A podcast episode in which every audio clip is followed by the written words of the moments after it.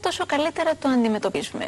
Και εμείς ε, σήμερα θέλουμε να διαχωρίσουμε το φυσιολογικό, το δημιουργικό άγχος από το άγχος εκείνο που φτάνει στα όρια του πανικού ή και τα ξεπερνάει. Κοντά μας για αυτήν την συζήτηση που θεωρούμε ότι είναι πάρα πολύ ενδιαφέρουσα και χρήσιμη είναι ο ψυχολόγος μας Νικήτας Καυκιός. Χαιρόμαστε πάρα πολύ που είστε στη συντροφιά μας. Και εγώ χαίρομαι. Ε, θέλω να πιστεύω ότι στο στόχο θα φτάσουμε, δηλαδή δίνοντας λύσεις για το πώς μπορούμε να αντιμετωπίσουμε το άγχος. Και θέλω να ελπίζω επίσης ότι θα έχουμε συμμετοχή ε, από τους φίλους τηλεθεατές που βεβαίως μπορούν να υποβάλουν τα ερωτήματά τους και τις απορίες τους εφόσον η εκπομπή μας είναι ζωντανή 28210 το τηλέφωνο που σας φέρνει κοντά μας. Αξιοποιήστε την παρουσία του ψυχολόγου μας εδώ και καταθέστε οποιοδήποτε πρόβλημα έχει σχέση βεβαίως με το θέμα μας γιατί το άγχος καλός ή κακός, κακός μάλλον, πολύ κακός, έχει μπει στη ζωή μας, σε μεγάλο βαθμό την ορίζει, αλλά ο σκοπός μας σήμερα είναι να το ορίσουμε εμείς και να το αξιοποιήσουμε θετικά, γιατί μπορούμε και έτσι να το δούμε. Μ' αρέσει αυτό που λες, να το γνωρίσουμε για να μπορέσουμε να το ελέγξουμε. Ναι. Συνήθως η δουλειά του ψυχολόγου δεν είναι μια θεραπεία mm όπως την αντιλαμβανόμαστε στα ιατρικά πλαίσια. Ναι. Όπου Ένα κάποιος φάρμακο είναι και... καλά ναι, ή μια μέθοδος συγκεκριμένη θα εφαρμόσουμε και σε ένα συγκεκριμένο χρονικό πλαίσιο θα γίνω καλά, ενώ πριν δεν ήμουν. Αλλά μαθαίνω να γνωρίζω καλύτερα τον εαυτό μου και να ελέγχω τα συμπτώματά μου. Μάλιστα. Δηλαδή, αντί για θεραπεία, μπορούμε να μιλήσουμε για διαχείριση του άγχους. Ακριβώς. Να δούμε πώς θα διαχειριστούμε αυτό το άγχος και καταρχήν να πούμε ότι αφορά πάρα πολύ κόσμο έτσι, το θέμα μας σήμερα. Έτσι δεν είναι; Και πολλές ηλικίες και τα παιδιά ακόμα βιώνουν άγχος. Πολλοί, όλοι αγχώνονται. Είναι οι ρυθμοί της ζωής, είναι η κοινωνική πραγματικότητα τέτοια που μας βάζει να τρέχουμε. Αλλά ενώ το στρες μερικές φορές μας ε, οθεί στο να είμαστε πιο παραγωγικοί, ε, το παθολογικό άγχος μας παραλύει. Μας δηλαδή, ακινητοποιεί. Μας ακινητοποιεί, πάβει να είναι λειτουργικό για μας. Και αντί να μας ωφελεί, μας κάνει να μην μπορούμε να λειτουργήσουμε με τον καλύτερο τρόπο. Να ξεκινήσουμε όσο και αν αυτό φαίνεται έτσι, μ, θα λέγα αυτονόητο, ορίζοντας το άγχος. Τι είναι άγχος; Εγώ θα έλεγα ότι είναι μια εγρήγορση, η οποία βιώνεται και σωματικά και ψυχολογικά.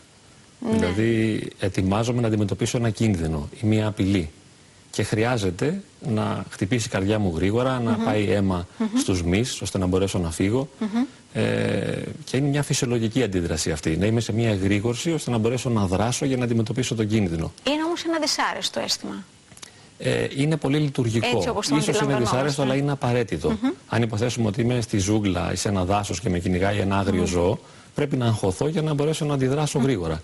Όταν όμως αγχώνομαι και ταράζομαι χωρίς να υπάρχει ο κίνδυνος, χωρίς να με κυνηγάει κανείς, στα καλά καθούμενα και χωρίς κανένα λόγο, και όταν αγχώνομαι πολύ χωρίς λόγο και υπάρχει μια δυσαναλογία ανάμεσα στα ερεθίσματα και στις αντιδράσεις, τότε έχουμε παθολογικό άγχος και έχουμε πρόβλημα. Ναι. Το άγχος λοιπόν που εκδηλώνεται σαν ε, μια εσωτερική ένταση. Ε, θα τολμούσα να ρωτήσω αν σε μεγάλο βαθμό δημιουργείται και από το περιβάλλον βιωματικά. Δηλαδή, αν αγχώδεις γονείς, άθελά τους, περνάνε και τέτοια μηνύματα σε ένα παιδί. Και αυτό, από τη... γιατί έχουμε δει ότι υπάρχουν και ήρεμα μωρά, υπάρχουν και νευρικά μωρά, ε, και ίσως υπάρχει και δικαιολογία γι' αυτό, η αιτιολογία γι' αυτό. Θα μπορούσαμε Προσωπικά να... πιστεύω ότι υπάρχει και μια γενετική προδιάθεση στο παιδί. Δηλαδή, αλλιώς αντιδρά και λειτουργεί το κάθε παιδί και το γνωρίζω οι γο- οι γονείς που έχουν πολλά παιδιά. Ναι. Βλέπουν ότι άλλο παιδί κλαίει με το παραμικρό, διαμαρτύρεται, είναι γεμάτο ανάγκες, παραπονιέται, δεν αντέχει.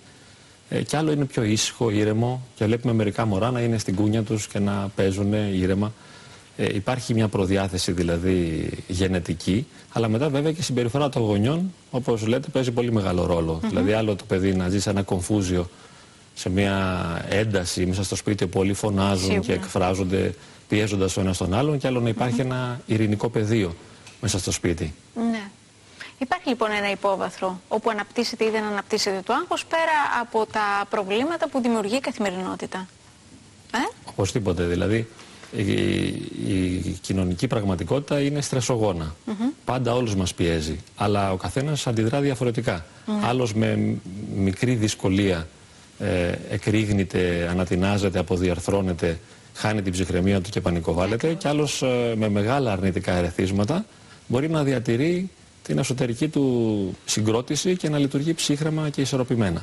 Και θα έλεγα ότι η λέξη κλειδί σε αυτή την ε, περίπτωση είναι το πώς αντιλαμβανόμαστε την ε, πραγματικότητα. Γιατί άλλος τη μεγενθύνει και άλλος μπορεί να τη δει στη σωστή της διάσταση. Ναι, αν είμαι σε μια κατάσταση κινδύνου, ε, βλέπω τον κίνδυνο να με περιβάλλει. Αν και εφόσον ο κίνδυνος είναι πραγματικός. αγχώνομαι, ναι. καμιά φορά και όταν δεν είναι. Αν έχουμε δει ένα θρίλερ, μετά ναι. ε, βλέπουμε παντού ένα κίνδυνο γύρω μας, αν μας έχει επηρεάσει. Ναι. Ενώ σε μια άλλη περίσταση μπορούμε το σκοτάδι, ας πούμε, να το δούμε ψύχρεμα και ήρεμα ή το να είμαστε μόνοι στο σπίτι. Το αντιμετωπίζουμε όμορφα αν δεν έχουμε βιώσει προηγούμενα τρόμο. Αν είμαστε επηρεασμένοι αρνητικά όμως... Μάλιστα. Λοιπόν, να αρχίσουμε να βλέπουμε το υλικό σας που θα μας οδηγήσει ε, σε αυτή την προσέγγιση του θέματος έτσι όπως ε, το έχετε συντάξει εσείς και θα μας δώσει πολλές αφορμές για συζήτηση. Για ταραχή άγχους λοιπόν το θέμα μας. Γνωρίστε το άγχος για να το αντιμετωπίσετε. Ναι. Ε, εδώ πέρα, όπως είπαμε και πριν, υπάρχει σωματική προδιάθεση, πώς παράγεται δηλαδή και δημιουργείται η διαταραχή του άγχους. Δεν μιλάμε για το απλό άγχος, αλλά για το έντονο άγχος, το παθολογικό, το υπερβολικό δηλαδή. Υπάρχει η σωματική προδιάθεση, ναι. ε, οι στρεσογόνες συνθήκες και μια φοβική εμπειρία η οποία συνήθως πυροδοτεί ένα πανικό. Δηλαδή, είμαι προδιατεθειμένος σωματικά, είμαι ευαίσθητος και ευάλωτος απέναντι στο άγχος, στο να το βιώνω έντονα. Υπάρχει στρες στο περιβάλλον μου, αλλά κάποια στιγμή κάτι συμβαίνει και με τρομάζει. Ναι. Α πούμε, σε σωματικό επίπεδο. Μπορεί κάποια στιγμή να αισθανθώ μια τάση λιποθυμίας ή μια ζάλη, ή να νιώσω ένα έντονο πόνο, ή να νιώθω ότι δεν μπορώ να πάρω αναπνοή ή ένα βάρος στο στήθος. Αν αυτό το πράγμα με τρομάξει, έχω μια φοβική εμπειρία η οποία συσχετίζεται με αυτό που λέμε στρεσογόνες συνθήκες και σωματική προδιάθεση και μπορεί μετά να πυροδοτήσει ένα πανικό. Ναι. Ε, όταν βιώσω τον πανικό θα τρομάξω από αυτή την εμπειρία. Και μετά θα φοβάμαι μην τυχόν και μου ξανασυμβεί. Υπάρχει δηλαδή ένας μηχανισμός που κάτω από συγκεκριμένες συνθήκες πυροδοτείται. Αυτό Ναι. λέμε. Και όχι μόνο αυτό, νομίζω ότι φορτίζουν και τα... οι αρνητικές σκέψεις σε μεγάλο βαθμό. Μπορεί και να μην, είναι, να μην έχουν αντίκρισμα. Μόνοι μας να φουντώνουμε. Για το Οπωσδήποτε. Οι τίποτα, αρνητικές σκέψεις ενδεχομένως. υπάρχουν και πριν και κατά τη διάρκεια.